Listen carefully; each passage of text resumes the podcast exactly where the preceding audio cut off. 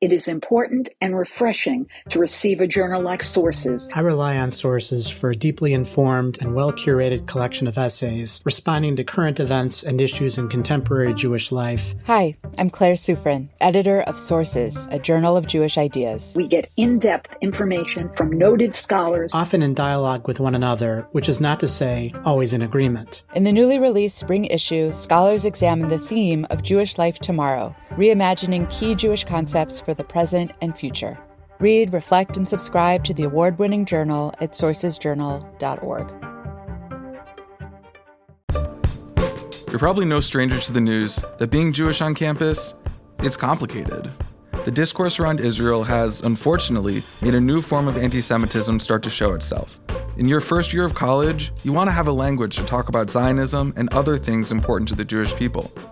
This August, the Shalom Hartman Institute is hosting a pre college summit for exceptional incoming college students to explore just these questions. We'll dive into the issues head on Jewish peoplehood, civic engagement, and critical, respectful discourse around Israel. To top it off, the conversation will be led by leading Hartman Institute faculty.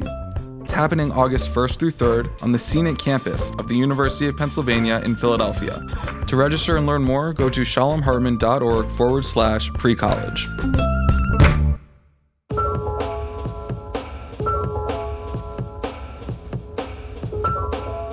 Hi, everyone. Welcome to Identity Crisis, a show about news and ideas from the Shalom Hartman Institute. I'm Yehuda Kurtzer, and we're recording this episode during Pride Month, today, June 13th, 2022. So I'm heading off this week to Israel, and I'll be there by the time this episode drops. I'm going for about seven weeks to be in residence at the Shalom Hartman Institute campus in Jerusalem for our annual suite of summer programs for lay leaders, rabbis, Hillel directors, and more. And I'm really relieved to be going back after we had to move all of our activities online for the last two summers. I teach a lot during the summers, but the highest pressure moment for me each summer is the lecture that I'll be giving to open up the lay and rabbinic programs. Each year we pick a different and timely theme for our learning, and I work on my contribution for months. It's making me anxious now just talking about it.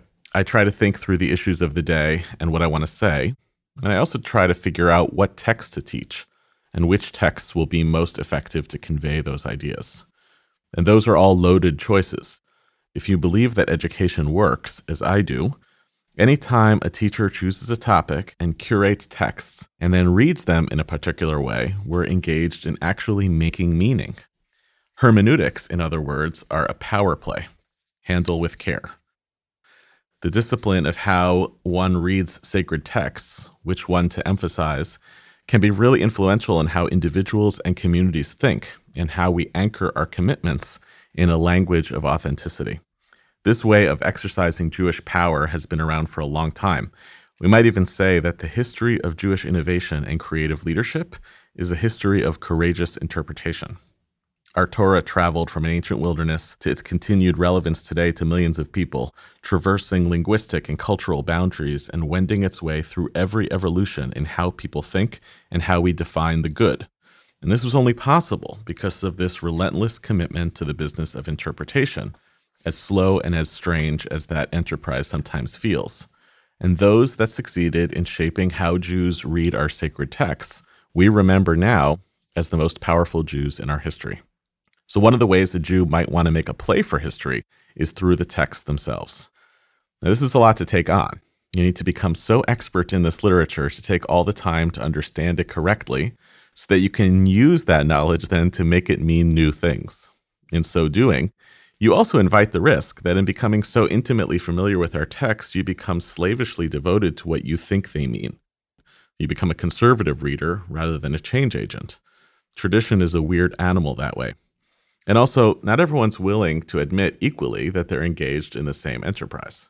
Everyone on the ideological spectrum of serious Torah study, from Haredi heads of seminaries and yeshivot to all the folks on the 749 a.m. Long Island Railroad train from Far Rockaway who study a page of Talmud daily together, to liberal and progressive Jews claiming and reclaiming their place as Torah scholars, all of us tend to think that their method and approach to these texts is the right one. The old joke is that anyone to the right of me is too conservative and reactionary, and anyone to the left of me is wrenching the meaning of the text to serve their ideological change strategy. I suspect it's always been this way. And maybe the only difference about the age we live in now is that I think actually more people, representing a wider diversity of the Jewish people, actually study Torah today than ever before. And we can see each other's hermeneutics in public in their Sefaria source sheets, on YouTube, in the classes that we teach, in the rigorous academic books that we publish to make our case. The world of Torah today is, as it has always been, the ideological battleground for the Jewish people to make our case for the power of our ideas and for the empowering authenticity of Torah itself. And the stakes of the moral moment couldn't be higher than they are right now. So, into this mix steps a new contender with a powerful and difficult book and with a wildly creative hermeneutical strategy that seems made for the moment. The name of the book is Trans Talmud Androgynes and Eunuchs in Rabbinic Literature. You know, whenever I have an author here, I hold up their book as I'm saying this. It makes no sense on a podcast. But the book is just out from University of California Press. Its author is Dr. Max Strassfeld, assistant professor in religious studies and classics at the University of Arizona, and a person close to my heart in that weird Jewish geography sense, as a fellow fellow of mine on the Bronfman program nearly 30 years ago, and who I'm overjoyed to still be talking Torah with these three decades later. The book is methodologically unique and academically rigorous, but it glows with something wildly creative and important inside a way of reading text that responds to and breaks new ground for this moment that we're all in, in the rethinking and remapping of human gender and sexuality. So, Max, welcome. Thanks for coming on Identity Crisis. Thank you so much for having me. I'm so pleased to be here. Let me start with this. This is an academic book about Talmud, and we're going to unpack some of your readings later on. But also, I don't know if anyone will describe this book to you this way, but I kind of experienced it as a love letter of sorts to the human body and to all the people who inhabit bodies that test the normative frames through which they have been so long understood. It's like a love letter to the liminal. And I want to hear more about that, where this book comes from as a way of introducing yourselves to our listeners. You know, it's funny. I, I've given now all of two book talks, and I had someone say to me, your body is on the page quite a bit. and I really hadn't thought about that at all. I didn't, it wasn't a deliberate choice. I want to think of it like I want to ex post facto say, oh, yeah, that was a theoretical reason choice that I made. But I think in part, I think part of it is about the fact that I don't have their bodies, right? There's a lacuna at the heart of this book. I don't have the thoughts of androgynes and eunuchs specifically. I don't have their words preserved and I don't have their bodies on the page, just the observations about their bodies. And in the absence of that, I think part of what I did was put my own body on the page to remind us that material bodies are at stake. Mm. So I talk about my top surgery scars.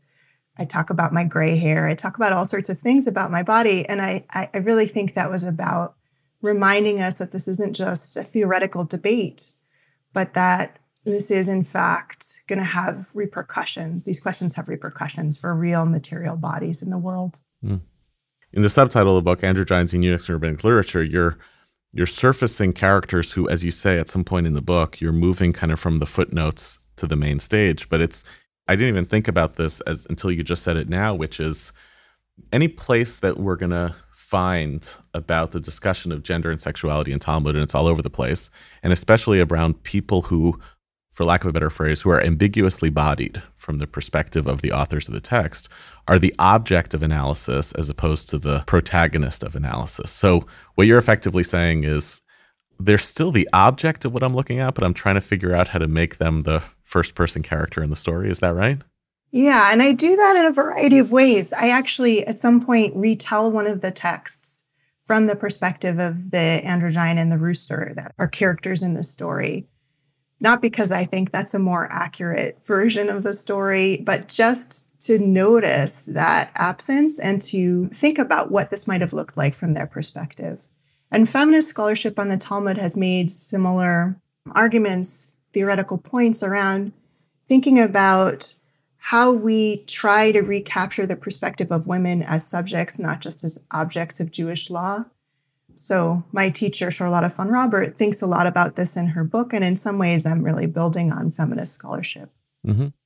One of the other things that you you clearly build on, you allude to right at the beginning of the book, acknowledging reading Talmud with uh, with Rabbi Benay Lappe, who's been a guest previously on Identity Crisis uh, at Svara, and in essence, by doing so, kind of breaking the boundary of sorts between how Talmud is studied by Jews as a means of a pursuit of knowledge, as a means of attaching ourselves to the authentic, and what you do in this book, which is around really rigorous feminist and trans reading of text as kind of governed by the standards in the academy. Can you talk a little bit about the blending of those two and and what it means to read Talmud as a reader in one place as opposed to being reader Talmud in another place?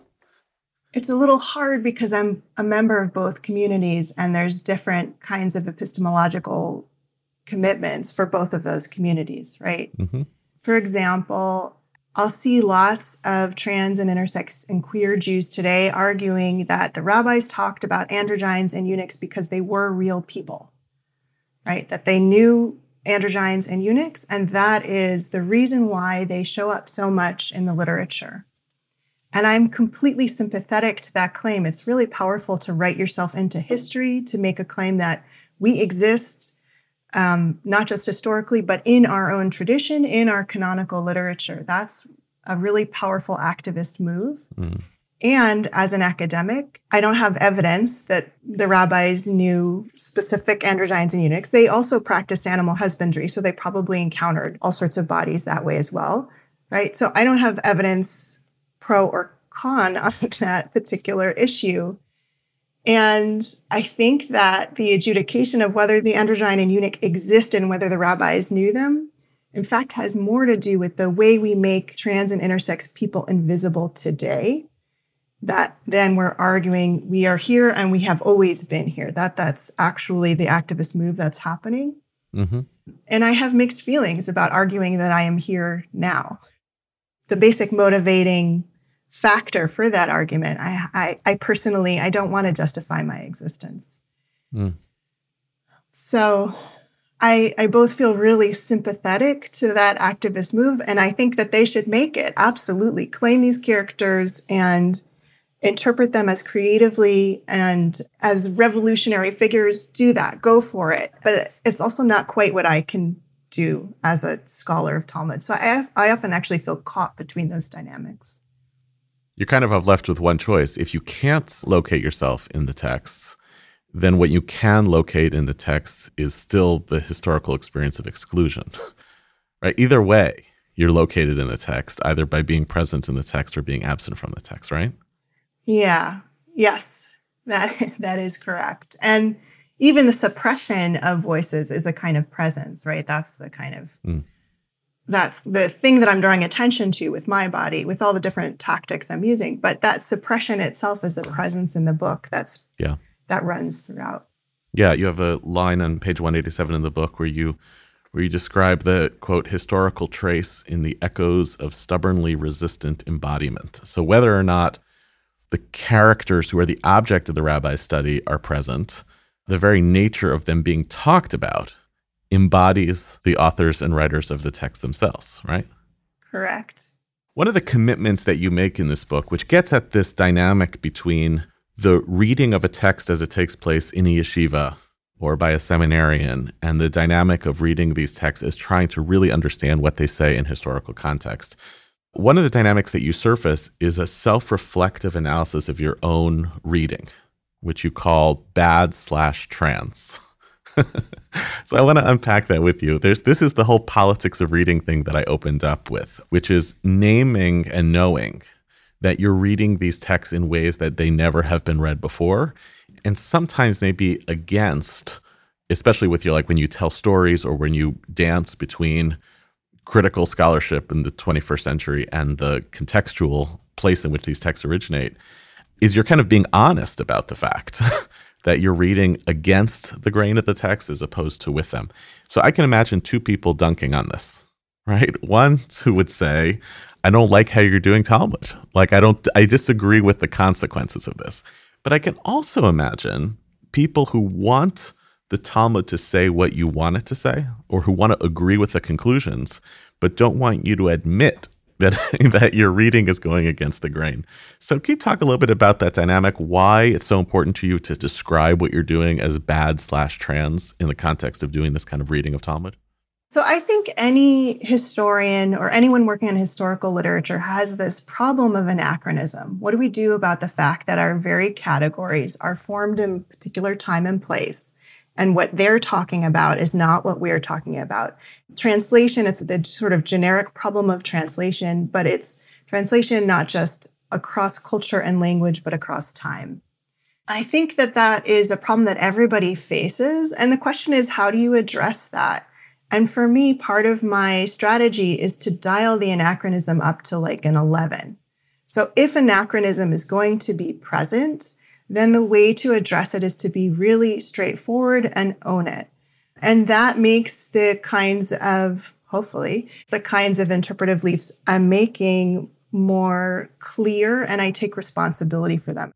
It's a theoretical move, but it also feels a little bit like an ethical move to me about how I weave together those different time periods. So when I talk about Mississippi House Bill 1523, the, the anti trans bills, right?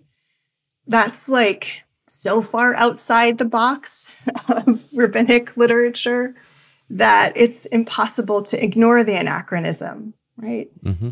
That's been my strategy on the whole. And that is a kind of thinking about what it means to read badly. And I sort of am weaving that in as well to the way that the rabbis are often accused by early Christians of being bad readers, of being attached to the materiality of the body, right? Mm. They're too literal. It's the circumcision of the heart, not actual circumcision. So there's a way in which, in insisting on, yes, this is about material bodies, it's very much within a kind of late antique debate around materiality and hermeneutics. Mm. I love that. The, it's the suggestion that the midrashic impulse itself is the original bad reading. And therefore, to be in the line of the rabbis is to kind of embrace bad reading. Part of what I'm struggling with with the terminology of bad reading is in your chapter, it's a really powerful chapter around your, your bridge to the Mississippi anti trans bills you make the case that gendered theology, I think your line is, declares to humans that they don't exist, right? Tries to kind of legislate actual human beings out of existence by defining the time and space where they can operate in the world. And in so doing, you argue that the Mississippi anti trans laws understand Genesis as the, as you say, the origin story of a cisgendered ontology. They are also effectively doing a bad reading. Mm-hmm. So the costs of describing your own reading as a bad reading kind of yields the terrain of why not just claim the good reading, right? That why not put the burden on those who would use these texts as a tool of hate to actually have to describe themselves as being the bad readings? Because there's something powerfully destabilizing about acknowledging the multiplicity. So I can sit with the fact that somebody else is reading Genesis this way. I, I, disagree with it being imported into law, but I understand Catholic natural law. I understand why they're reading these sources in the way they are. And I get to say that this is my reading and this is the rabbi's reading, which in fact is very different of exactly the same verse that they're reading. Both of those exist within the tradition. Both of those are valid ways to read Genesis. Mm-hmm. So it does see the ground of me being right in a sense, but it does also allow for a kind of radical multiplicity in engaging with the sources.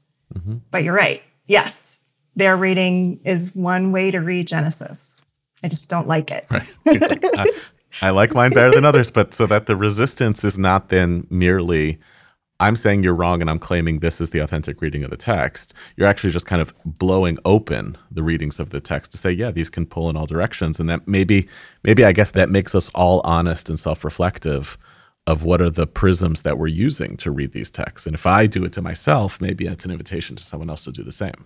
And it kind of undermines the way in which they're saying, okay, not only does Genesis mandate the non existence of trans people, but also that religion itself is transphobic. So we're going to make that there's a kind of connected claim that happens in those religious freedom laws where they're making claims about the essence of religion as a result of that particular reading of these sources.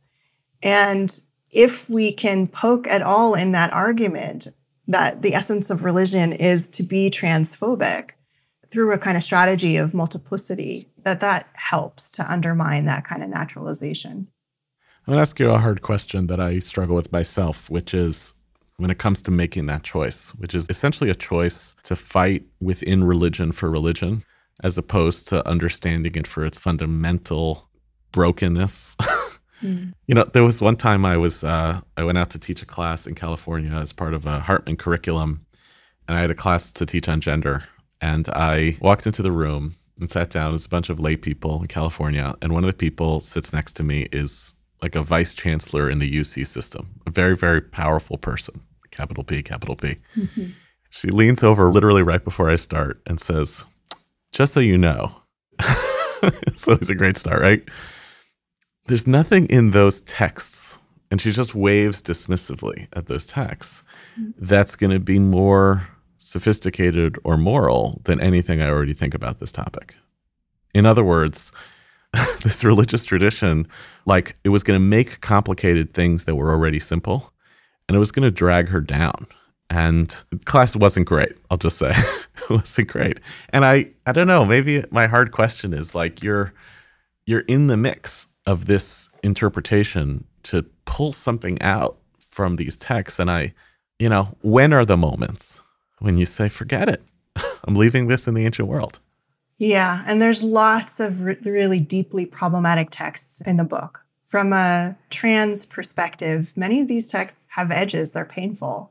The Trans Halacha Project through Svara is talking about dysphoric readings and euphoric readings. And there's plenty of texts that feel gender dysphoric to read and engage in. I think for me, part of the answer, well, part of the answer is it's not going to speak to her this is not her mode, right? Yeah. If you look at the history of feminist fights over Genesis and the way Genesis has been invoked in everything from suffrage debates in the US to now the so called bathroom bills, you see that feminists have taken various positions on whether, in fact, to leave the Bible behind altogether. When Elizabeth Cady Stanton says we're going to do the women's Bible, she gets pushback from early feminist movements because of the fact that it's just too charged and we don't need that book.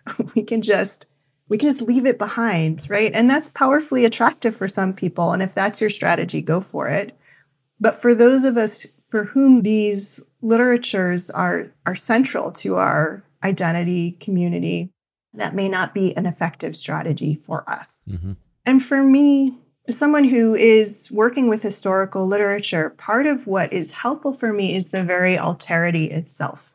The fact that androgynes and eunuchs aren't trans and intersex people, the fact that the way the rabbis are understanding sex and gender are so different from the ways that we are creating taxonomies of sex, gender, and sexuality today. It undermines the naturalization of sex and gender today. So when I teach religion and gender or religion and sex, my queer, trans, and intersex students are all there already. We have a relationship to religion, gender, sexuality, and sex, and we're thoughtful about that. Many of my cis and straight students think that gender and sexuality are not categories that pertain to them. So I've learned that I have to work very hard early in the semester to get them to think about all the ways, all the messages they received as children about what was expected of them, what they played with, who they interacted with or didn't. And once I can get them to understand that they too have some kind of relationship to gender and sex and sexuality, then I can begin to get them to engage in the process of thinking about how that shapes how they understand all these topics, how that shapes how they understand other people's religious practices. But they have to understand they have a framework first. We've so naturalized the way the relationship between sex, gender, and sexuality. You have to sort of unlearn. I have to unteach them first before they can even see what's happening around them. Mm-hmm. And in that sense, then the very alterity of the past is useful. It was not always this way. And whether it's better or not, and often it's not, even though this reality, this contemporary reality, is particularly punishing to trans people. It's not that a discussion of which different ways you stone somebody who had sex with an androgyne is ever going to be the source of queer and trans liberation in, in the contemporary sphere. But what it tells me about how they construct their categories and organize them differently leaves me hope that they may again be organized differently in the future. It was not always this way, and therefore it may not always be this way in the future.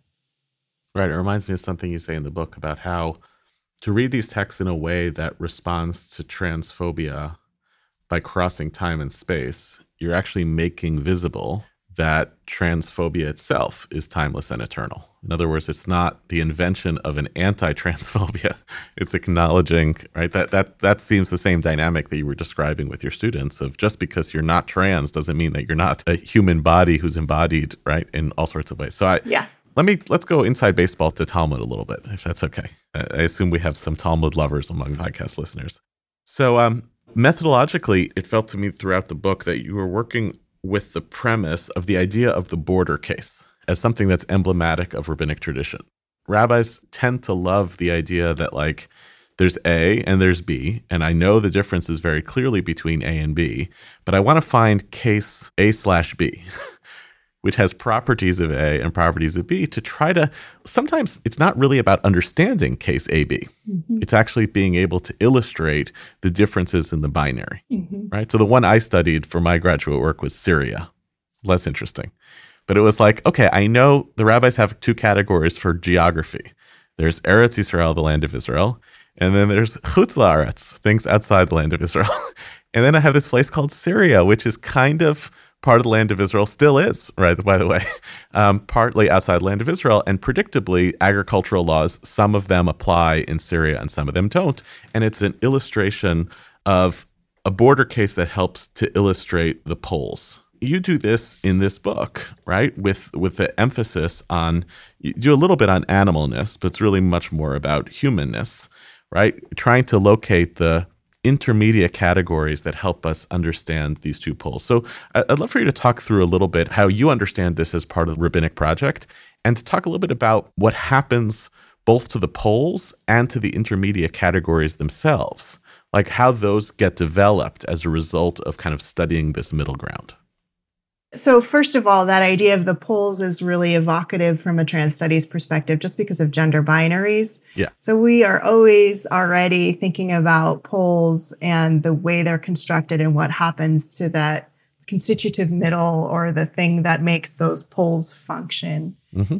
So it's a very trans studies move to get interested in those ways that the rabbis create those clear dualities and then do all their best to undermine them in a variety of ways. Yeah.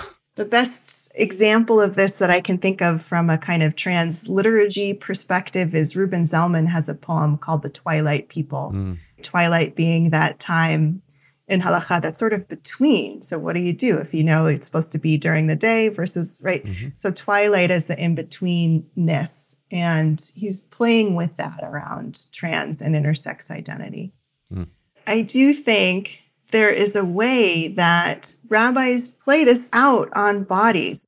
They do it all over the place with land, with time, on all sorts of ways. When they do it with bodies, it just highlights all the ways in which bodies are very unpromising objects of legislation. They are perverse, they have their own temporalities, they don't all go through puberty at the same time, they don't all meet our expectations, they aren't in our control. And, you know, all the ways in which we try and, and shape our presentation our hair, our body size and shape, all those ways that people spend so much time and energy invested in shaping how our bodies move through the world. And in the end, you know, all of us experience the kinds of vicissitudes of embodiment. While the rabbis do it all over the place, there's something particularly interesting and paradoxical about the attempt to legislate bodies when, in fact, most of what we learn is how about how they're not really in our control. Yeah, right. Because land, as a fixed example, right part of the problem there is that boundaries were fickle in antiquity and remain fickle today mm-hmm. uh, but at a certain point you can draw a line you can make a map And then this part of this city is inside this land and this city is not.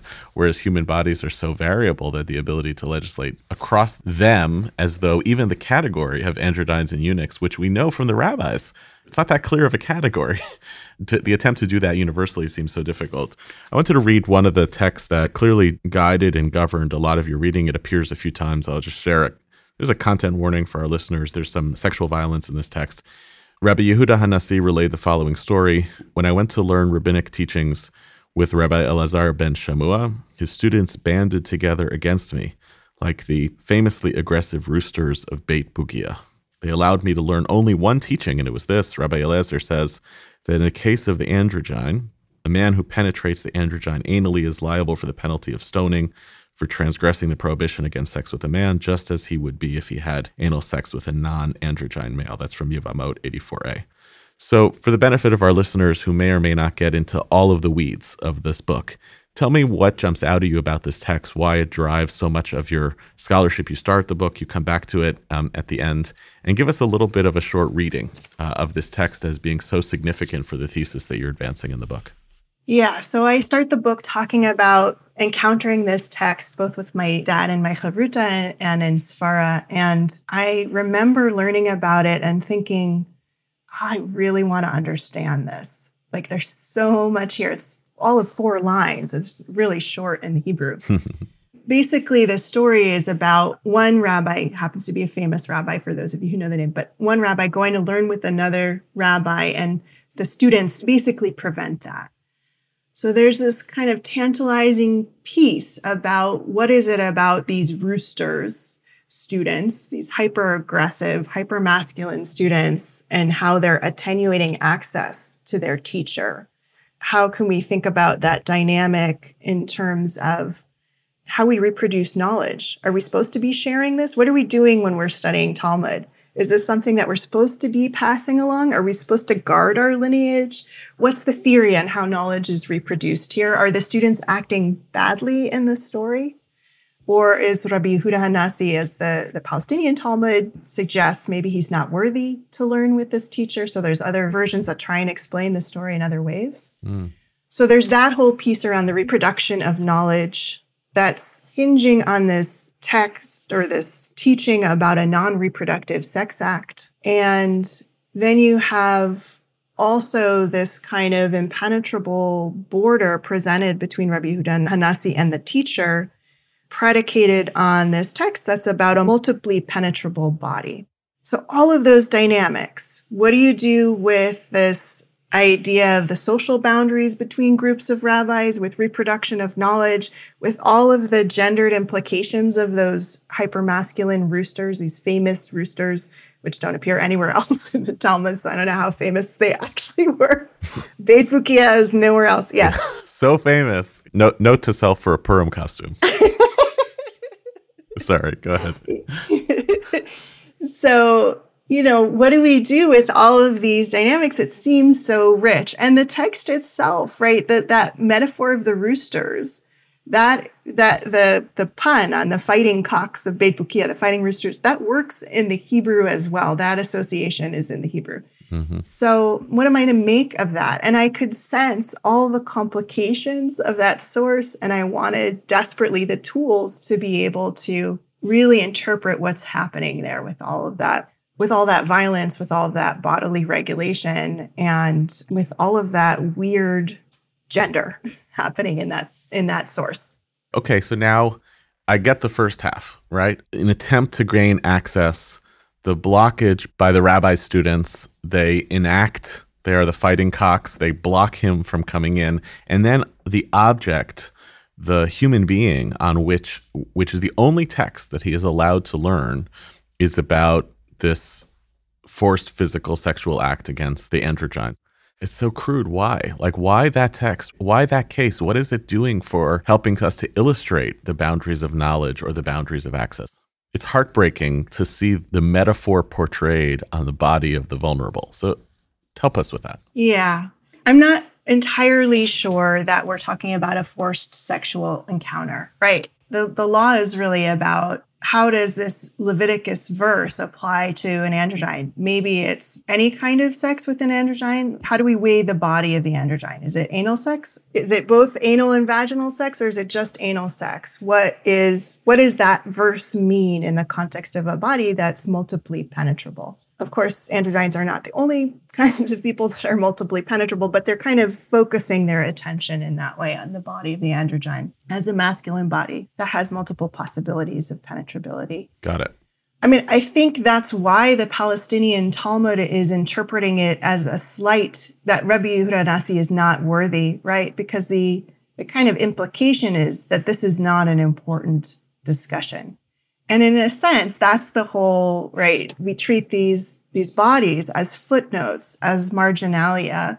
What happens if we say, no, actually, that is a really important conversation. I'm going to put it in the book. I'm going to center that text specifically, that text that implies this is a throwaway line. This is something he gets because he can't access anything that's more crucial, that's going to enhance his learning more. Hmm. What happens if we take specifically that text and put it at the center of the book?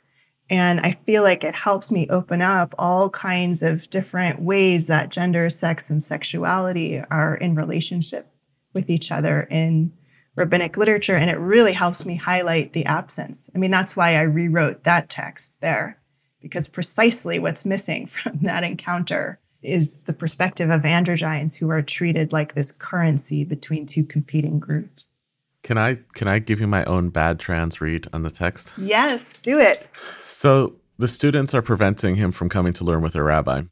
But the rabbi is the one who pushes his way through and says, Look, this is the one thing I want to teach you. And it's not because it's marginal, mm-hmm. it's not because it's irrelevant, because it's the one thing you need to know. Mm-hmm. Right? With Hillel to the man standing on one foot. No, no, there's one principle of Torah you need to know. It's actually a perfect text to teach if it's the one thing of Torah you need to know, which is number one, it encapsulates this whole rabbinic ethos mm-hmm. of hybridities and boundaries, right? It's a way of thinking and it's a way of learning about the world. And by locating a human at the center of the text, it also becomes a powerful warning mm. against the insistence on legality without regard for the human beings on whose bodies that legality is being exercised. I like to envision him yelling over his students, "You can't come in." but but take this with you. This is the Torah that you actually need to carry away from this place, and I can't fix this place. Mm. This locker room, I can't fix it. Right? I need you to carry it with you. What do you think? How did I do? I love it. I love it. It's such a good queer and trans subversive reading of that source, right? And I think you know, there is a question about whether there's a criticism of the various parties involved and who's at fault. That's very, yeah, that's very hard to pin down. I think there is an implicit criticism that the students are behaving badly. Like there's not, there's not a reason that's given that would explain their behavior, at least in the Bavli version, certainly. So it just seems uh, unaccountable. Like this is the ethos. This is how we do this, and they're refusing to play. Mm-hmm. This is this is the game. They're refusing to play. They're refusing to participate in it, and therefore they remain unnamed. Right? We have Rabbi Yehuda Hanassi's name. We have they don't reproduce anything. Yeah. They they disappear in the lineage of knowledge because of that. Mm-hmm. I think there is certainly a, a piece of critique there that you're picking up on. And I love that idea that in fact, that their teacher is also schooling them in this moment of like, this is not how this works, y'all. Like, yeah. here it is. Here's this source. And from this source, you can learn so much about the porousness of borders, which you are now trying to uphold, how that doesn't work. Yeah. Right. It doesn't work. Yeah. Right. So let's talk a little bit about gatekeepers because that's, you know, it maybe it's these sages, right, who are surrounding their teacher and protecting him you know, the moment we're living in is basically simultaneously like the tearing down of gatekeeping around hybridities and breaking down binaries, and then the emergence of really powerful gatekeepers uh, in response. It's you know it's it's one of the items in our social order that is having such disruptive social and political consequences, wildly out of proportion to even the number of people who identify as trans It's because we're shaking the foundations of a society that likes to think in terms of binaries as opposed to hybridities. You point out the ways in which there's an imagined Judeo Christian binary gender, which is an ironic hybrid, right? Judeo Christian in itself is a hybrid identity that doesn't really exist in the world. I'd love for you to reflect a little bit inside the book or outside the book on, on what happens in this contest between the gatekeepers who are seeking to preserve binaries those binaries don't really exist. They don't. They're not, they're not in real life, and and and the stakes really that's involved in this. Not only what you're talking about conceptually, but in this kind of scholarship right now. Yeah. I mean, when I start on this topic with my students, I like to ask the question okay, so if this stuff is all so normal and natural, why do we have to expend so much energy legislating it? If this were just the way that the world works, would we need so many laws to enforce that? I wrote the book really before the current wave. So there was a there was a wave starting in the Obama administration of anti-trans legislation that were generally dubbed bathroom bills by the mainstream media. I don't love that term, which I can talk more about if you want, but there were there was a wave of anti-trans laws that I think because of the timing, one of the ways we could think about that is about a kind of white supremacist backlash against Obama's presidency in that light, it's not an accident. that They started with bathrooms. If you think about the social history of regulating bathrooms in this country around race and gender, hmm. and if you look at some of the ad campaigns that they were running, you'll see race show up in interesting ways. Um, so I think you can sort of locate the genesis of this most recent spate of anti trans law there. But the recent ramp up against trans youth specifically happened after the book was already in production. So I don't really talk about that. But it's so new, I'm still learning how to talk about that. I think part of my reaction right now is not just as a trans person, but as the parent of a non binary child. And there's a way in which, as a parent, my heart is breaking in a really different way than it was before when it was really just about me. Like I feel personally mm-hmm heartbroken in a different way. And it's hard for me, just personally, this isn't academic now, this is just me, but it's hard for me to think about this in any way other than trying to eradicate trans people.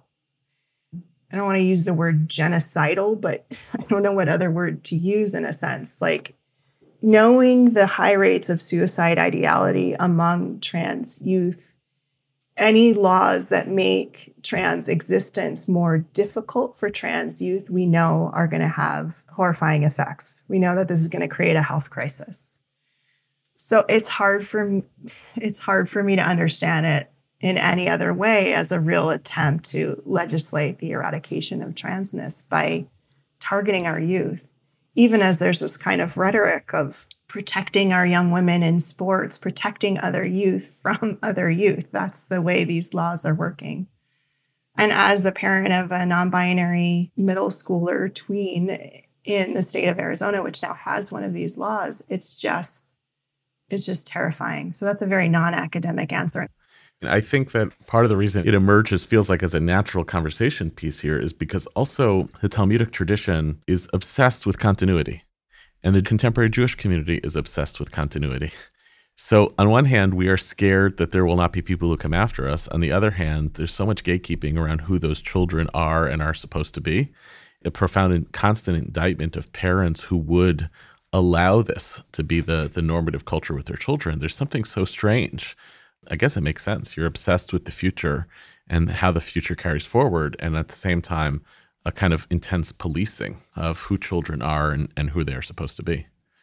I mean, I think it's all still also racialized, right? That rhetoric of what's the line they're using around the sports bills, like leveling the playing field.